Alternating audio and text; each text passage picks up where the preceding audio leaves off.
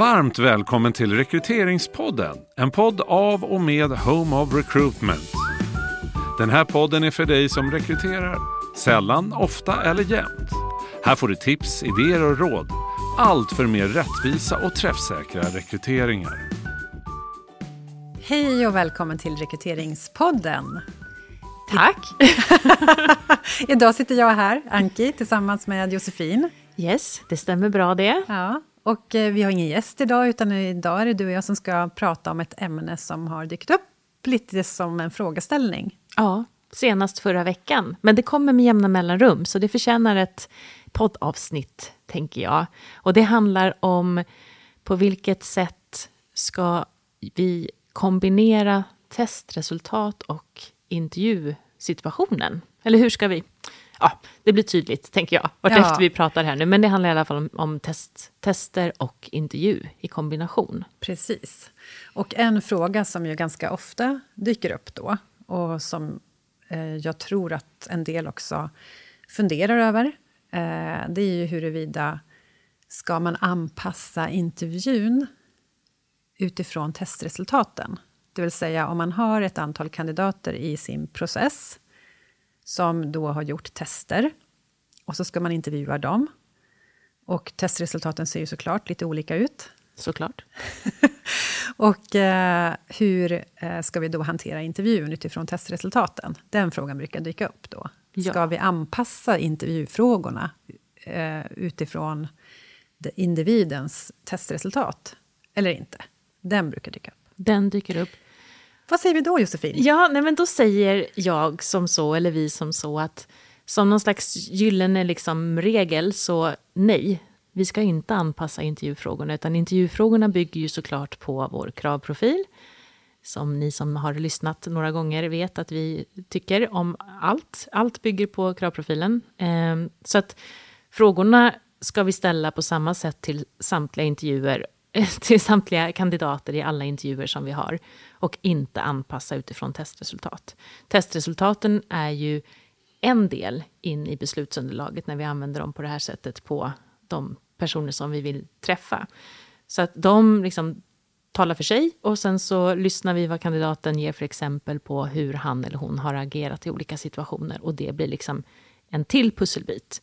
Sen får man ju då beroende på, på kravprofilen igen eh, fundera på vilken del väger tyngst. Är det potential, är det de här inneboende förutsättningarna, det som känns naturligt, enkelt och bekvämt för personen som är det viktigaste? Eller är det faktiskt hur han eller hon har gjort tidigare och även de här formella kompetenserna som ibland är en stor del i, i kravprofilen. Är det så att testresultatet hos dig, Anki, exempelvis, mm. indikerar att någonting som är viktigt i den här rollen, någonting som vi har fått ner, på kravprofil, ner i kravprofilen som en så här viktig, viktig del. Om det ser ut som att det är någonting som är lite utmanande för dig, givet din personlighetsprofil exempelvis, ja men då såklart så kan det finnas intresse i att ställa några extra frågor kopplat till just det. Och även tycker jag inte liksom hymla med att så här, givet dina eh, testresultat kopplat till din personlighet så ser det här ut som någonting som kanske inte faller sig helt naturligt för dig. Därför skulle jag vilja att vi pratar lite mer om det. Kan du ge några ytterligare exempel på när du har jobbat väldigt administrativt tungt exempelvis? Eh, det ser Lustigt att du sa just det. ja. Jag känner dig, Anki. Och jag känner mig själv också. Det är samma, samma mm. där eh, för mig också. Mm. ja.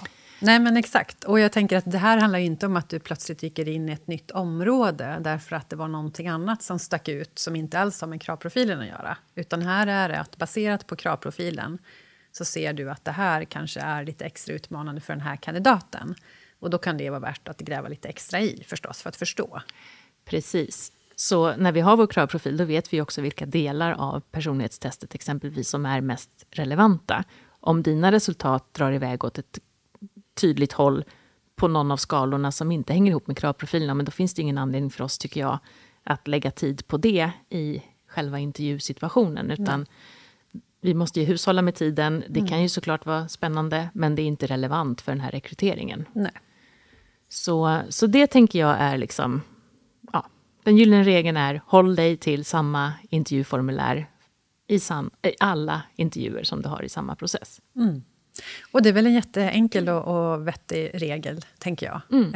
Eh, och, eh, för vi vet ju att det finns eh, situationer där man faktiskt intervjuar helt utifrån testresultaten. Eller att det finns processer där man väljer att göra så. Men då har man ju på något vis inte en kravprofil i botten som styr, utan då tittar man på allting som drar iväg åt något håll, oavsett om det här har med kravprofilen att göra eller inte. Ja. Och det är ju förrädiskt. Eh, för där har ju vi alla, du och jag också, en, en liksom, så här, tanke om vad som är viktigt rätt upp och ner. Ja, vi kan väl vara tydliga här nu Du och jag är inte så jätte samvetsgranna. Eh, så. Och kanske att vi också därmed tycker att nej, det är inte så himla viktigt. Liksom. Eh, så att om vi börjar intervjua eh, utifrån alla delar i testet eller väljer att lägga upp intervjun baserat på det, då finns det en risk också att vi blir ännu mer subjektiva där. Exakt. Så att, eh, ja, det här var ju en, ett supertydligt budskap, tänker jag. Ja. Sen finns det ju andra frågor som dyker upp på samma tema. Fick en sån också för någon, ett par veckor sedan, där en person frågade mig så här, ibland händer det, och det hände nyligen att jag träffade en person som i intervjun sa precis rätt saker. Beskrev verkligen hur hon hade gjort saker på ett sätt så som vi önskar. Men hennes testprofil såg inte ut så. Så då kände jag att hon sa bara sånt som hon förstod att jag ville höra. För, vad, för testerna är väl ändå mer sanna. Vad är liksom mest sant? Är det hennes intervjusvar eller är det hennes testresultat? Och det där tycker jag är spännande, för jag och du tänker ju att båda är sanna. Eh, testresultaten visar ju de här inneboende förutsättningarna, en persons föredragna sätt att göra i olika situationer. Men intervjun kanske ändå är ännu mer intressant faktiskt, för den handlar om, okej, okay, men hur gör du då faktiskt på jobbet? Och vissa saker är jobbiga på jobbet. Det är ju därför det heter att jobba. Eh, apropå administration, så både du och jag sitter ju till exempel och administrerar olika system och vi har ett affärssystem där vi för in saker och ting och vi jobbar väldigt detaljorienterat när vi gör annonser eller gör utskick av olika slag och sådana där saker. Så att eh, då är vi ju strukturerade samvetsgranna. Så när vi får frågor om det i en intervju, då kan vi ju ge exempel på hur vi faktiskt gör. Men testresultatet visar att det är inte det som känns naturligt, enkelt och bekvämt för oss. Mm och vad är mest relevant och viktigt och intressant att titta på.